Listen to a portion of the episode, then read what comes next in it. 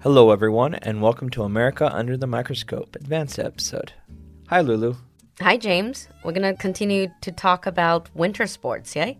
Yay. So, I want to start off to this episode by talking about some stereotypes uh, we have about people who do these winter sports, specifically skiing and snowboarding. Okay. Now, the first one comes up. I want to go over the first one because this term comes up in a lot of movies or TV shows you might watch where the characters go off to the mountains to go skiing and snowboarding. And it's a term called a snow bunny. A snow bunny. Last episode, you said that's bunny slope is for beginners. Yeah. Um, snow bunny has nothing to do with beginners. Okay. We use the term bunny to describe attractive females, Oh, okay. Like the bunny girls. mm, like Playboy Bunny. Yeah. So, a snow bunny would be an attractive woman who skis and snowboards and usually wearing very designer or name brand equipment. Are we talking about the kind of people who are not really there for the sports, but just to take selfies and post on their Instagram? Mm, it can be that, but it's mostly just emphasizing the attractive female part. They Mm. can be the ones that actually are taking part of the event, but it also could be just there. Hey, look, I'm skiing. Selfie. But does that not mean that they're not good at skiing? They can't be experts, right? They're mostly just beginners or Well, if we describe it a woman as a snow bunny, it would most likely be that they're not advanced skiers. Mm. No. It's not necessarily a positive stereotype. No, I've heard beach bunnies. Is that yeah, the you same? can also same call- sort of thing. Mm, Yeah, beach bunnies. yeah. Now, that doesn't sound very sexist, by the it way. is. It is. Because we don't really have them. You can't, there's no male equivalent. Because we wouldn't say like snow bro or anything like that. That sounds strange. Then we also have stereotypes about snowboarders. Snowboarders are seen as daredevils, maybe. Kind of, yeah, like we would call them an extreme sport junkie. So they get off. on- Uh, they get off on the adrenaline of like doing these things on their snowboard. That's why if you watch a lot of videos online of snowboarders, it's always like the the people doing the jumps and the spinning and all the other the kind of really showy techniques. yeah, and you get the stereotype if you watch films and TV like they like to party, they like to get drunk. It's kind of like jocks, aren't they? They're like the extreme jocks. I wouldn't call them extreme jocks. They're also more likely the ones to also kind of just dye their hair bleach blonde and They want to stand out. yeah, Ah, so it's like craving attention. Th- At least that's the stereotype. Right. For those of you who actually do snowboard, that's not necessarily about you. No, no. That's, again, these are stereotypes. These are not. I know lots of snowboarders, and they don't fit this stereotype at all. Mm, The only time I snowboarded was on computer, computer game. And, then you get to skiing? skiing. and What comes to mind most is like middle class parents with their children. Ah, usually not the what was it the expert the diamond slope? Perhaps not. It's just like the beginner slope, and then the whole family. Yeah, you're doing it together with your family. Your kids are there. Your wife, your husband are there. You're all doing having a good time.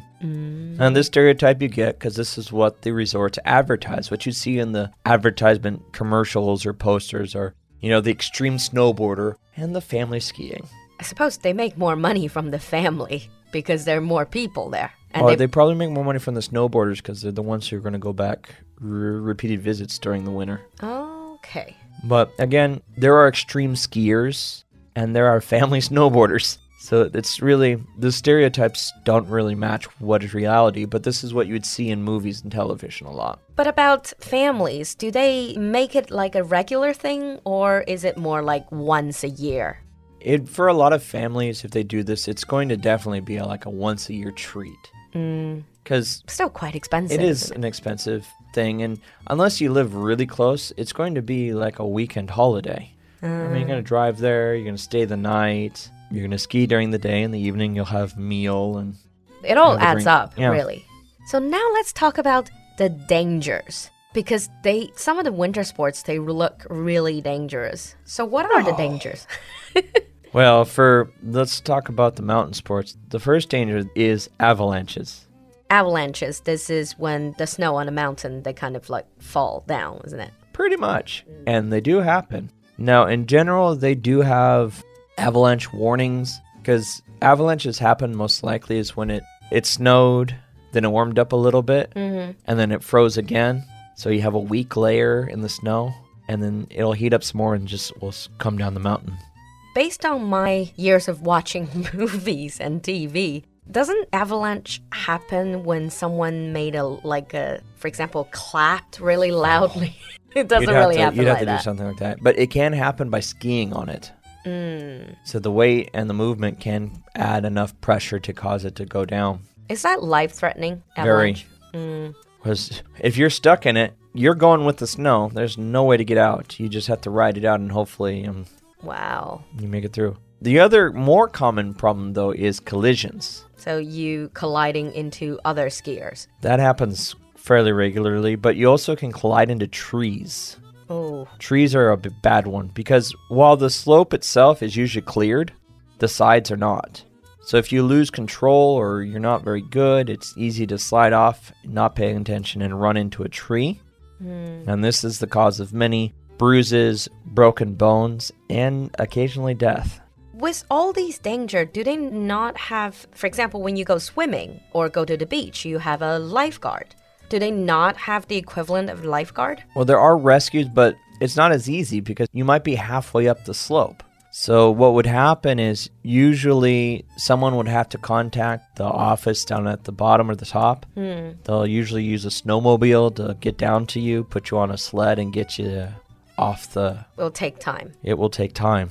Yeah. Do they have emergency facilities on site usually? Basic first aid, they'll call in Life Flight, a helicopter, to take you to the nearest hospital. Talking about all these danger and collisions reminds me that Beijing is going to host 2022 Winter Olympics. It is. And some of these winter sports in Winter Olympics, they look Awesome. really look awesome, but they also look a bit strange to me. For example, I don't really know what they're called, neither in English nor in Chinese. You know, the ones where you basically get just someone sitting on a or lying on a board. They're lying Oh. down and then they just like The sledding events. they're called sledding event. Yeah, basically ice rockets. Yeah, they look really fast and that, They that are looks, extremely fast. They look very dangerous. They go 100 plus kilometers per hour in some of the turns. Wow. Yeah, there's three of those. There's bobsled, where the team is sitting in a sled going down. There's luge, where you're lying on top of the sled, feet first. Oh, that's the one I'm talking about, luge. Yeah, I've seen some accidents with that fatal accidents. yeah, and then there's really bad. skeleton, where you go down head first. Oof. And that is actually called skeleton. It's called skeleton. It's- Interesting. honestly, interesting I think name they're choice. really fun to watch. They're really interesting to watch because it's so fast. Hmm. But yeah, they're incredibly dangerous. And there's a movie called Cool Runnings, and they have a joke about it. When you do bobsledding, your bones don't break; they shatter. And you just said it's really fun to watch, but you wouldn't want to participate in any. of Oh these. God, no! That's not really for just ordinary people, not you for got to amateurs. train to do that. You cannot just, hey, I'm gonna go bobsledding today. No, no, that you will never requires training. Yeah. return if you say that, It's right? incredibly difficult, incredibly dangerous. Because they look like it's just you're lying on a board. It almost looks like there's no skill required, but I'm sure it's like they're controlling. Well, the you board have with- to because if you don't control on those turns, you can shoot off the the actual track Hmm. and land. Well, who knows where you'd land? You can also turn too much and flip over, and if you're doing those, you'll be landing on your head.